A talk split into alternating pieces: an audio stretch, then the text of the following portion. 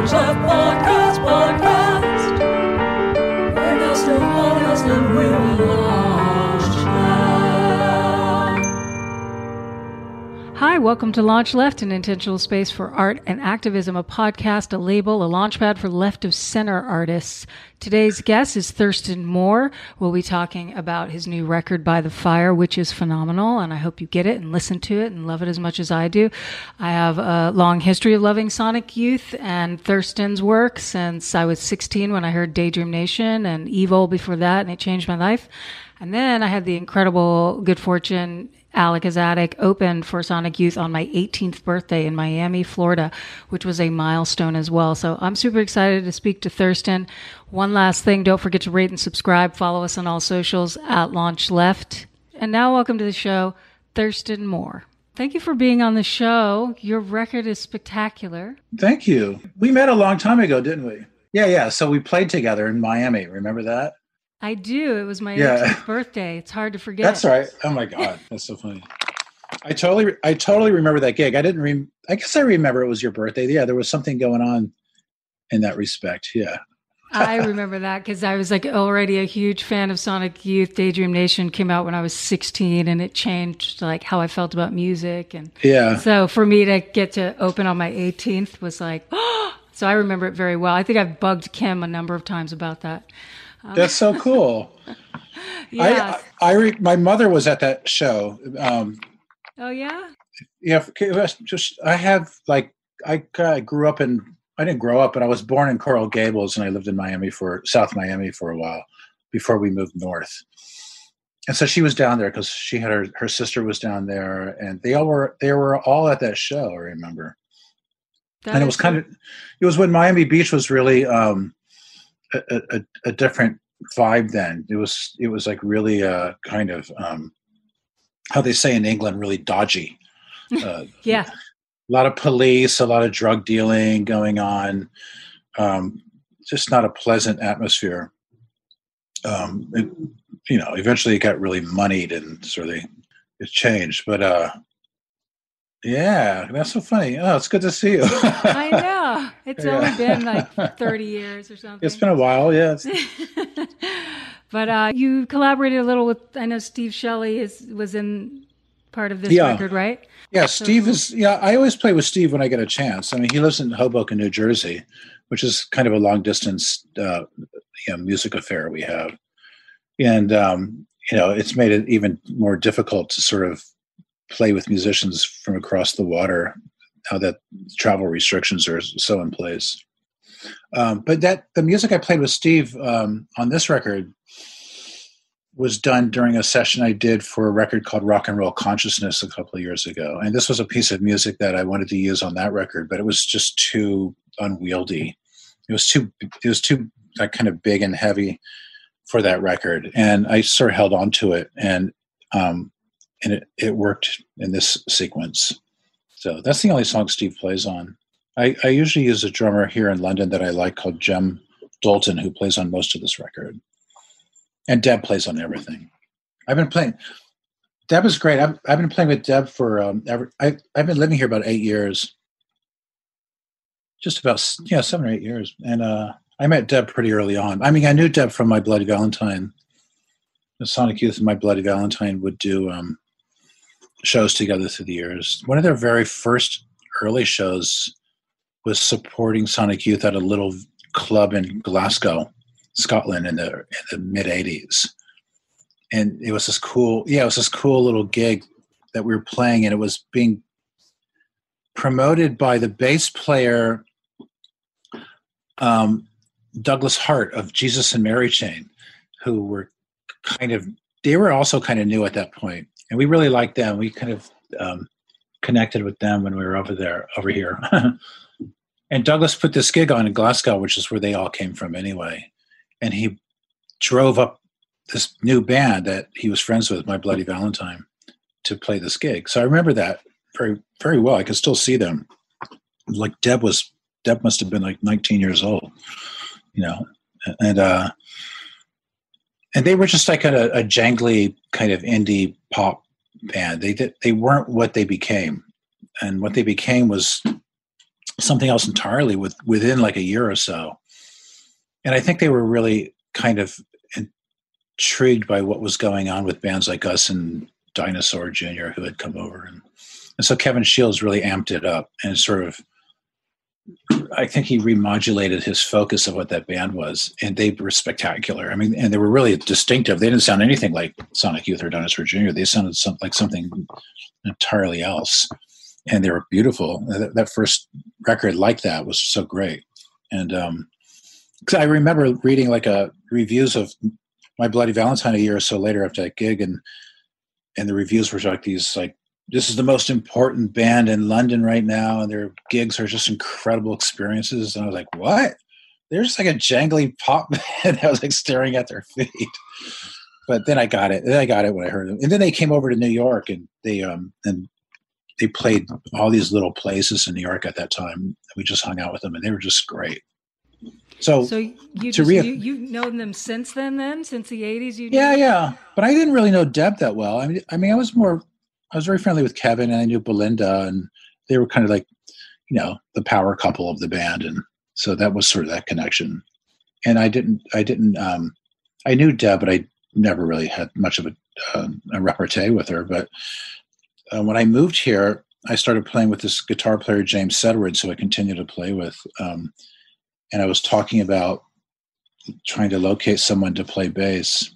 And he said, and he was friends with Deb, and he said, well, Deb's not doing anything, and I just thought that was an incredible idea. I didn't think she would actually be up for it. I don't know, but I invited her over to my little flat, and we had a bottle of wine, and we talked into the night, and then we started a band together. And that was years ago, and we still play together, and it's a really cool group.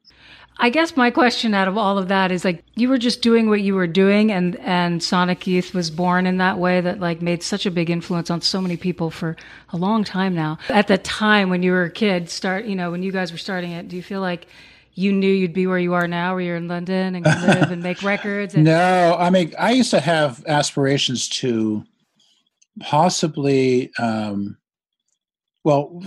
coming into New York and playing with different musicians in the late 70s, the idea was like the biggest big time you could get was like a Saturday night at CBGB's, if you could ever attain such a thing. And I think at that age, you don't really sort of think too far ahead. I mean, I don't really think musicians and artists in their late teens and early 20s really have future vision so much. I think you really are sort of like living day to day, and you don't really have that shelf life feeling that you get later on in life, where it's like where time becomes so precious, and so I don't think any of us, as the four of us got together. Well, I should say the three of us, because it was mostly me, Kim, and Lee, and then we had a succession of drummers. And it settled on Steve Shelley, but at first it was Bob Burt. And, when I came to New York, for me, it was just wanting to be in a band and playing music that I was really intrigued by. I was always sort of drawn towards what was happening more on the margins of like the rock scene, which I didn't have any issues with. I didn't have any issues with like the contemporary rock scene of like the Beatles or the Stones, or even like Yes or the Allman Brothers Band or Emerson, Lake and Palmer, or what was happening in the 70s. I thought there was great contemporary music in the 70s, from Bowie to, to whatever the Stones were doing at that time, or what Paul McCartney was doing, what John Lennon was doing, and Allman Brothers Band, all these bands, Yes, and all I loved it all. But I was really curious about what was happening when I saw photographs of like, Iggy Pop, spray painted silver and standing on top of the audience's upstretched hands, and like, what is that? Like, what does that sound like? We're seeing pictures of the MC5 or seeing pictures of Captain Beefheart, thinking like, what does that person sound like? And being really curious in this music that was rather subversive, and it always kind of paid off as soon as I would locate the documents you know, you play those records, they were just so unlike anything else that was being played commercially. And I was really drawn towards it. And I was drawn towards people who would write about it. The writers were as important to me as the musicians, like Lester Bangs and Patti Smith was writing about a lot of this. Before Patti made a record, she was, I just remember her as a byline in certain magazines. And I thought her byline was cool because it was always lowercase. And then when you saw a picture of her in like a early 70s Cream magazine, she was like, yeah, I mean, she was like this androgynous wonder, you know, and her poetry was really cool. And then she made a record. She made a 7-inch in 74, 75. And I remember sending away for that. Like, what does a rock writer sound like making rock? And it was so stark and raw and minimal. And it was like a recitation on it. And Tom Verlaine was playing a scratchy guitar. And it was just like completely unlike all the grandiose music that was happening everywhere. And it sounded completely urban at a time when urban music wasn't really the thing in music culture. It was all about James Taylor and going back to the country and leaving the city. The city wasn't cool. The city was bad. But Patti was the city, and she was like, that was the sound. And New York Dolls was the sound of the city. Or hearing the Stooges and knowing it was the sound of the city. And so that to me was the big change. It was like this kind of new heralding of like what the sound of the city, the urban was, as opposed to the rural, you know, the Crosby, Stills, Nash, Young, Joni Mitchell, the kind of the glory of the rural communal, get away from the expectations of standard society. And so that was a big change. And so I went to New York looking for that primarily. And I met up with some students who came out of Rhode Island School of Design, and they were the next class after like Talking Heads people. And I started playing with them.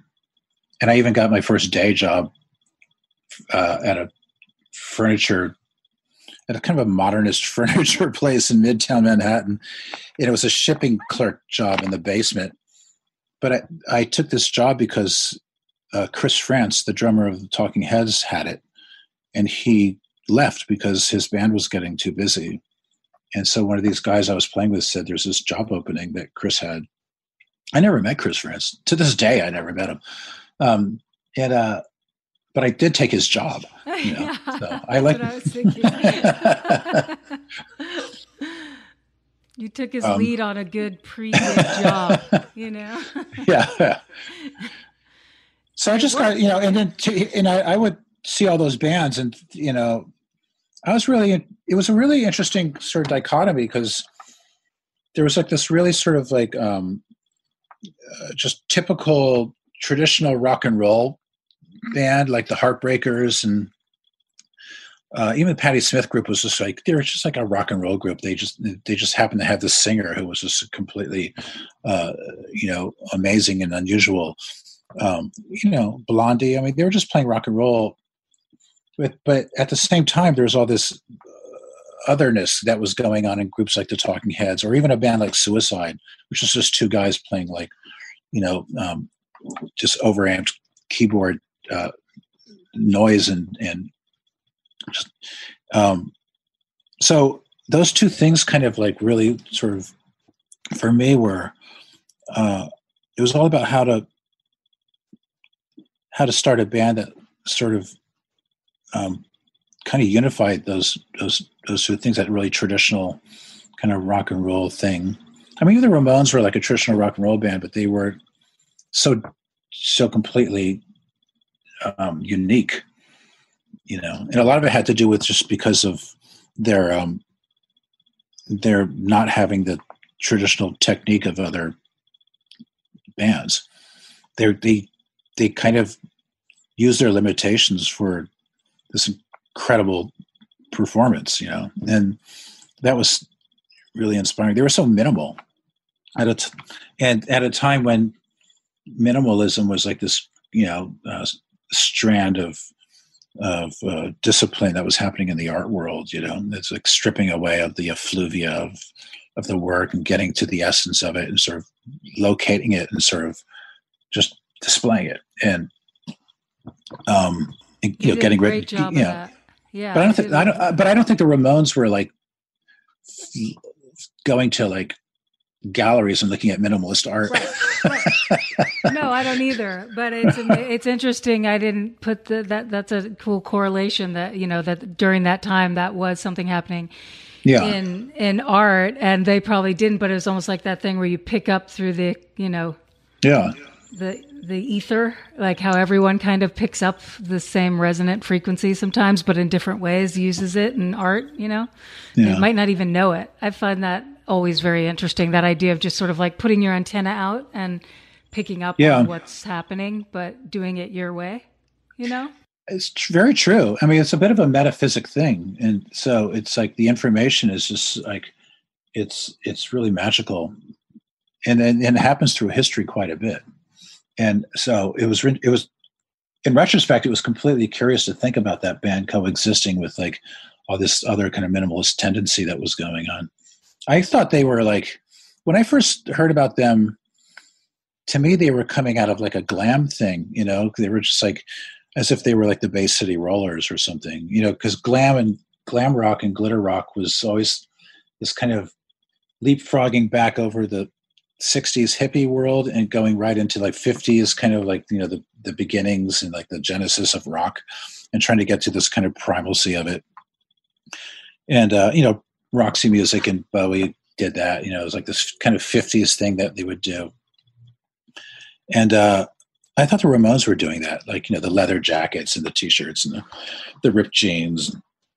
You know, they were a gang, you know, they were sort of like, it was like kind of like Marlon Brando or something, but, you know, but they were kind of, they were, but they were like dweebs, you know, and it was high concept, you know, they were like, they all had the same last name or something.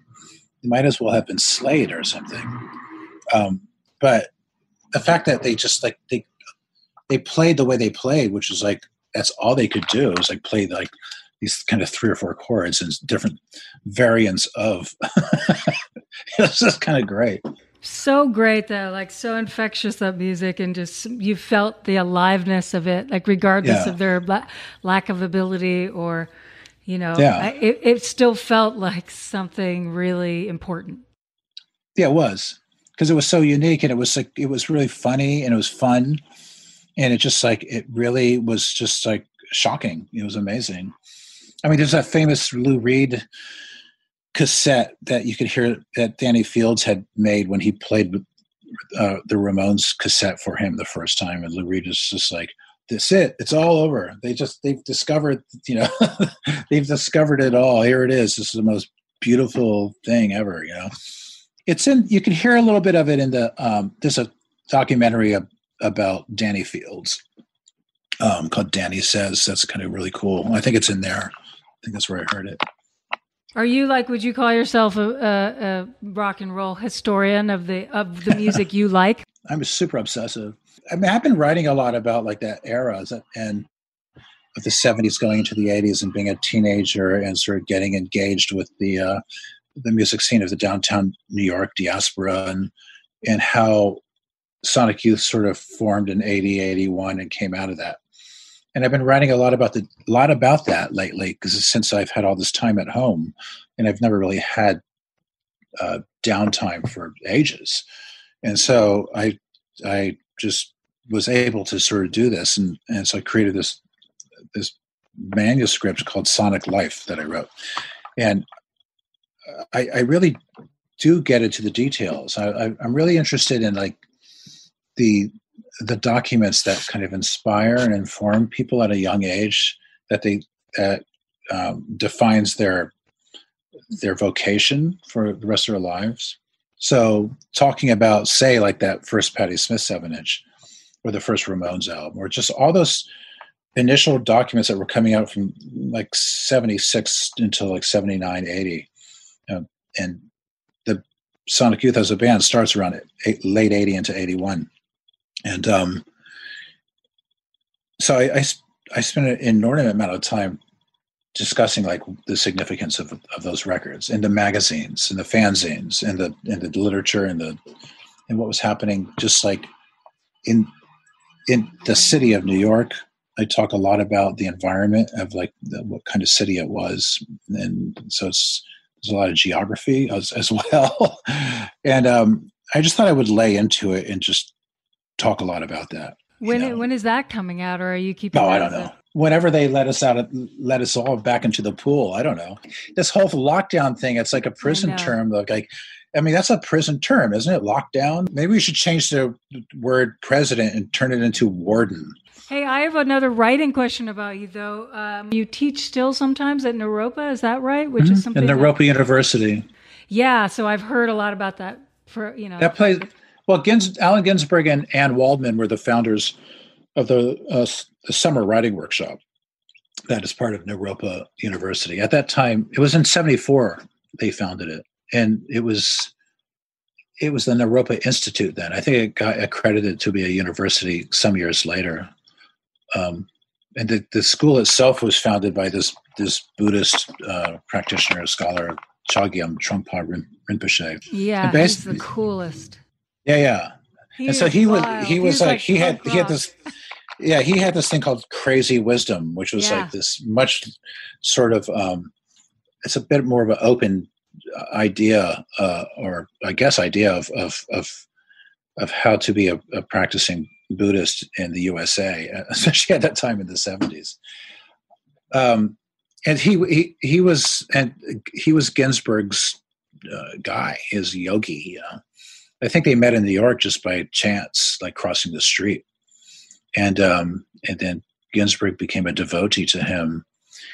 And either Alan asked or he asked Alan to start a school of poetry there.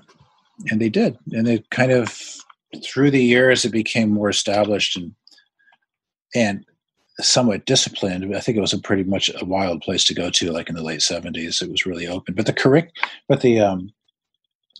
the teachers there, my God, it was like William Burroughs, Kathy Acker, Cecil Taylor. I mean, everybody they knew in the New York scene and just around the world that like these really, they would give them teaching jobs at the school. And can you imagine being on a campus with these teachers? I mean, it must have been amazing. So I was always really curious about it. I never really went to the Poetry Project that much in the 70s and 80s because I was just preoccupied with what I was doing. But I lived near it. I knew about it, and I had this idea that that's what I was going to do when I came to New York. Is like, be a writer and hang out with the poets. But I would see Ted Berrigan and all these people just all the time on the streets. But they were also all going to CBGB, and so you would see Allen Ginsberg at a lot of gigs, just jumping on stage and chanting and playing his harmonium. And I remember like seeing Eileen Miles there early on. And St. Mark's Poetry Project had a fire in the late 70s, and they did like a week-long benefit at CBGB, and I remember like being there and seeing all those poets there. But they were kind of older people. I was like 20 something years old. They were kind of older. They'd been around a while, and so for me that probably is what kind of gave me a bit of a distance from going there. Like these guys were too experienced, and I was. Yeah, I was like a fawn. It probably would have damaged me if I went there. I don't know. Yeah. But now you do teach a little at that. Yeah. At that, what is now an accredited university? What used to be Crazy Wisdom headquarters. Crazy Wisdom. Ann Waldman came up to Northampton when we were living in Northampton, Massachusetts, and Byron Coley, the writer, and myself were doing.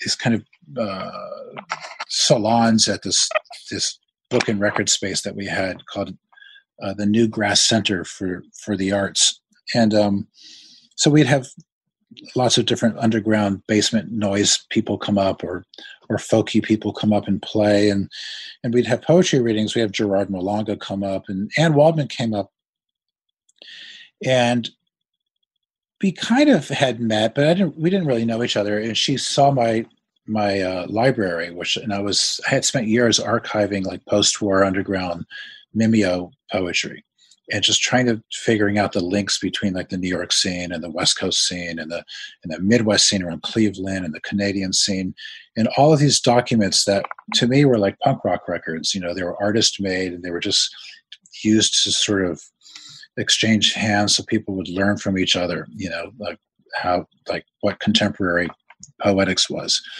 And so I became really super into collecting this stuff because it was disappearing from the culture. And I would go on tour, crisscrossing USA, and I would go to every bookstore in every college town and go to the poetry section, which was always in the back, in the dust, with a cat sleeping on top of it.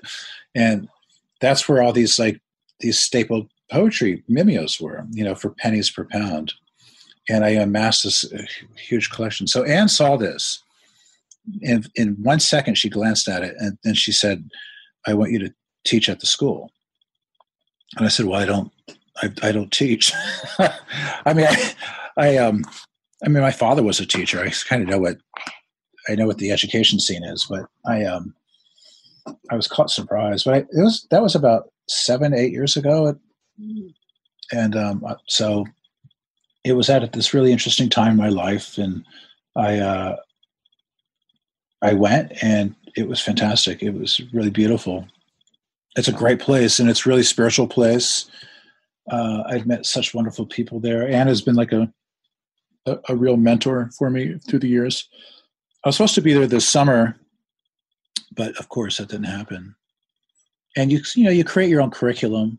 I would teach like usually sort of like, the recorded works of Allen Ginsberg, like Allen Ginsberg, his connection with, making recordings and records, and his connection with like music. I did the same thing with William Burroughs.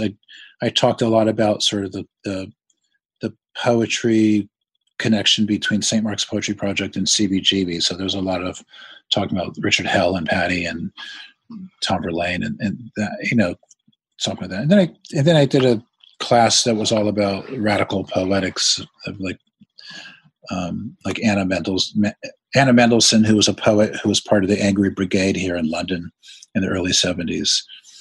I got to hang out and meet amazing people like, Amiri Baraka would be there. It was just fantastic. To me, Boulder, Colorado is, I think if the time ever comes where I relocate to the USA again, it would be top of my list. I love Boulder. I think it's really cool. Yeah, that is a very progressive town. Yeah. And it's just like in the most beautiful setting that feels like it's not going to be moved as much by fire, earthquake, and famine as other places. Yeah. Sorry to be doomsday. Hey, and also we might be letting Stella from Big Joanie in. Eva and I put her record out, Big Joanie's record out last year, and it's sensational. We first saw them like somewhat by accident. They were opening up for this band called The X, old friends of mine from Amsterdam, anarcho punk band, for want of a better term. And so we went to see The X, and Big Joanie was on the bill, and we were just like completely blown away. And we asked them if they, had it. We went to the merch table. They were hanging out there, and we asked them if they had any cassettes or 7 inches or T-shirts or stickers. They had nothing. They had absolutely nothing. And they said they had recorded a session, but they were at a loss of how to put it out. So we put it out. That's so cool. Yeah, from what I've watched and listened to, it's so good and so fun, and yeah, they're alive, great. Yeah. Do you put a lot of different artists out, or is it kind of a fledgling? No, it was created just to support putting the Big Joanie record out. And I had put a record out around the same time called Rock and Roll Consciousness that I did on our label called Fiction, which is like the Cure's label. And And that was cool. I liked doing that. But I think when it came time to do another record, it really was of the mind, like just keep it completely independent and in-house and DIY.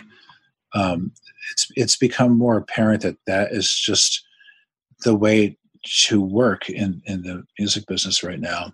Yep. So I don't have any issue with, you know, right.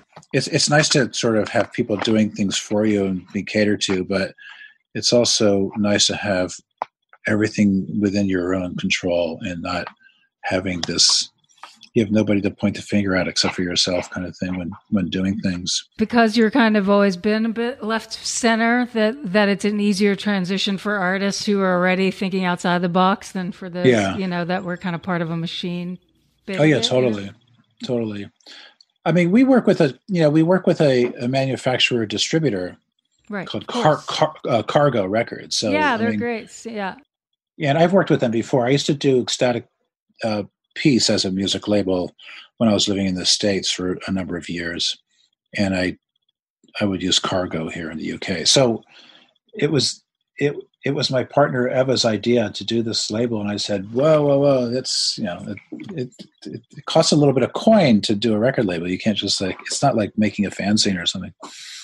And so I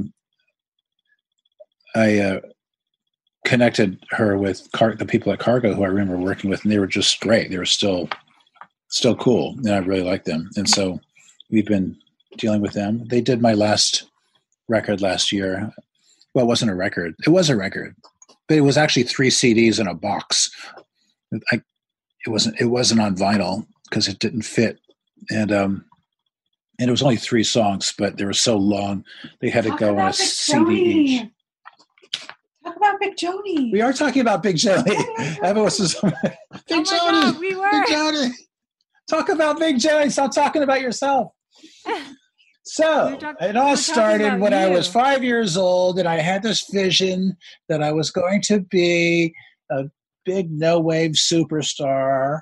And now we got well, Estella's not here yet. We're waiting for her. Oh, she's in the waiting room, Chris? She's in the waiting room. Bring her out. Bring her in. Well, it's Estella from Big Joanie. Big Joanie had a bit of an existence before Stella joined, right? Yeah, so I think I joined after like they'd had already released their first single and first EP.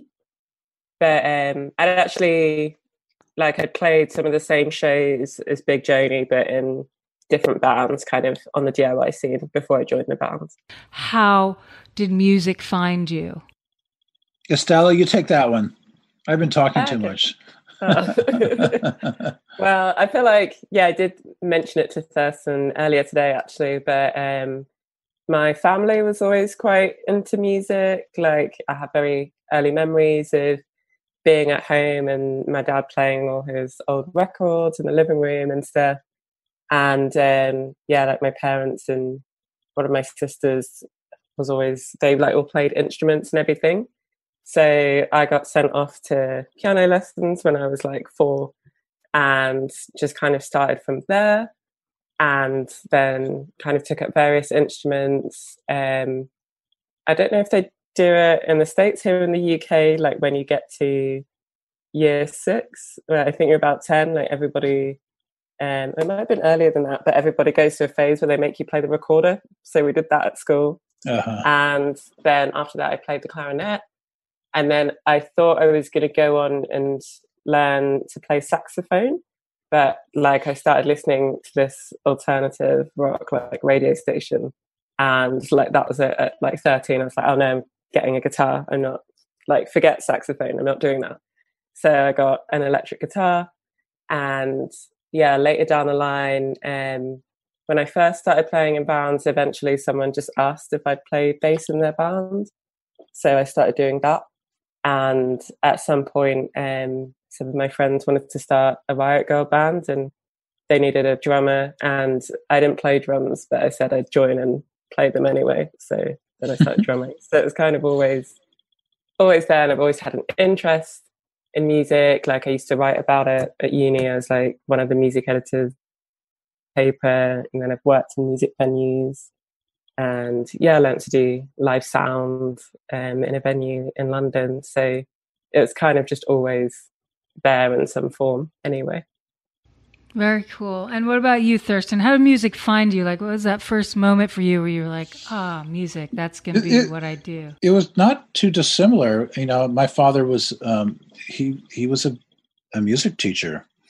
He played piano in the house all the time. And he was definitely, it was just classical music that he was always playing. So I kind of reacted, I was reactionary to that. So I kind of, you know, the least classical music I can get involved with, I think, was sort of the idea.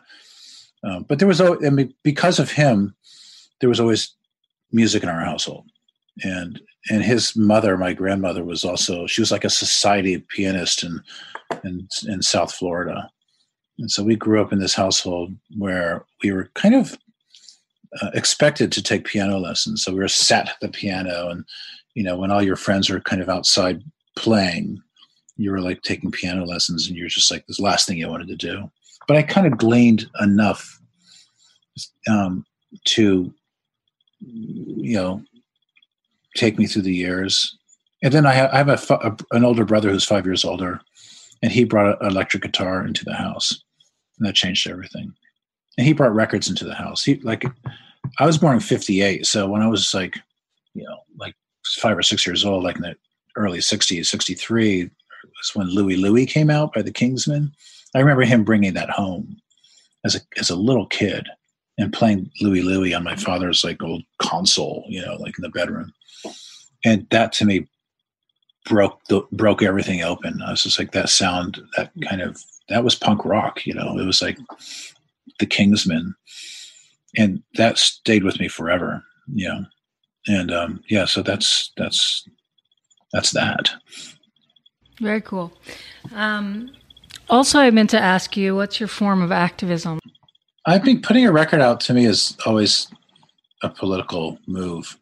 I mean, you are just, I mean, it's because you're it's an exchange with socially, it's public, and it's inherently political, you know? So there's a certain responsibility there for me when I putting records out. I always think about what you're putting out has to be really, you know, something that is a dialogue, a debate, you know, and of sorts. I mean, it could be anything. It could be just sort of love songs, or it could be like hardcore protest music, or anything in between. But it's just that kind of, it's an offering. So it's sort of like, it's putting, to me, it's like putting sort of a conscientious kind of language out there that in a world of so much kind of manipulated and chatter that's sort of driven by, like, you know, all these degrees of ambition that kind of are overpowered by this kind of this idea of control and greed. And so I think it's really important to put these records out, you know. I mean, when we put Big Joanie's record out, we, you know, the one thing that we got back from that more than anything was just like, so many people were happy and joyful that this record came out. And that to me was like completely political, you know, that was like, so I, you know, I think there's a great dignity in people who put their work out there for the world to hear. And, you know, in a space that is so rammed with like distortion of ideologies that are just all about ego, you know. And Estella, is there something you're working on right now that you want to share? Well, I feel like, yeah, that discussion kind of reminded me of when I attended, I think it was the Girls Rock Camp Association conference. So like I volunteer with Girls Rock London, which is part of the wider Girls Rock movement. But yeah, when I went to conference, which would have been 2 years ago now, I think the theme of the weekend was actually joy is a revolutionary force. And yeah, that just felt really like relevant to kind of the discussion we're having, and I guess the power in being able to just connect with people even just through music. And it's something I've missed through playing live, because what you're talking about, that sense of like a dialogue, Thurston, as well, it always felt really palpable at our shows. And it felt, I guess, when you're on stage, it's kind of like you literally have a captive audience. And it always felt like it was our time to explain exactly what Big Joanie is about, like the fact that we are a Black feminist punk band and these are our principles, and we created the band specifically to create a space where Black women could bring their whole selves to the table. And I guess over the past few years, it's just been something that we've been able to share, and people from whatever background have been able to, yeah, I guess, connect with us in some way. So that's something really missing. So I guess in the meantime, we're still like working on the same kind of stuff we've always been working on. Really, like, Shadeen's quite politically active. Yeah, I'm still active with Girls Rock, and me and Steph have been involved with Decolonise Fest, which is a festival in London that's run by punks of colour, for punks of colour, and the collective behind that just put on an online festival, and that was really successful. And yeah, and I guess one of the opportunities that has been brought since Corona is thinking more about holding these online events that aren't just based geographically. So we were able to have like a huge panel on the Sunday that had punks from literally all over the world and all kinds of different time zones. So I think one person drew the short straw and was up at about 4, but it was just cool to see how we all had these similar experiences. So yeah, I'm just glad we're still able to do stuff like that. And are you guys working on another, I think you put something out in May, right? A single? But are you yeah, we just released a cover of Solange's Cranes in the Sky with Third Man Records. And then on the B-side, we've got a live version of a track from Sisters called It's You. So it's a bit more raucous than maybe some people have been used to hearing on Sisters. And yeah, that's something we had been playing live, I guess, over the past year and stuff. And it'd always been really fun, and it was good to be able to lay that down in the studio last year and finally kind of get it out there. But we've been back in the studio, and we're working on album 2, so right we'll be seeing that in 2021. What I found really incredible is like Big Joanie is part of this whole community here in London that is completely activist intellectually, and also just like in the streets. And that to me has been like one of the great things about living here, is just discovering this culture of bands that are compatriots of Big Joanie's, and there's quite a few of them. And she talks about like Decolonize Fest, which a lot of the bands are involved with, as well as Girls Rock London. And it's just there's a few sort of organizations that collaborate together and do this work, and they're always raising sort of consciousness and. So when you see Big Joanie in concert, they talk about this on stage, you know, between songs, you know, and not in like proselytizing kind of like, but they, yeah. But it's just like they proffer this information, and they show what their benign ideology is, you know, in the face of this kind of encroaching totalitarianism we have in the USA, and it's so important. It's so important. So I mean, for us to just, you know, have any kind of intimacy with a band like Big Joanie is really, really special. Thank you guys so much. Bye, guys. Thank you so much. Bye. Have a good one. See you soon. My name happens to be Thurston Moore, and I'm here with Rain Phoenix. I'm here with Estella from Big Joanie, and I have this privilege of launching the Fall Asleep video right here, baby.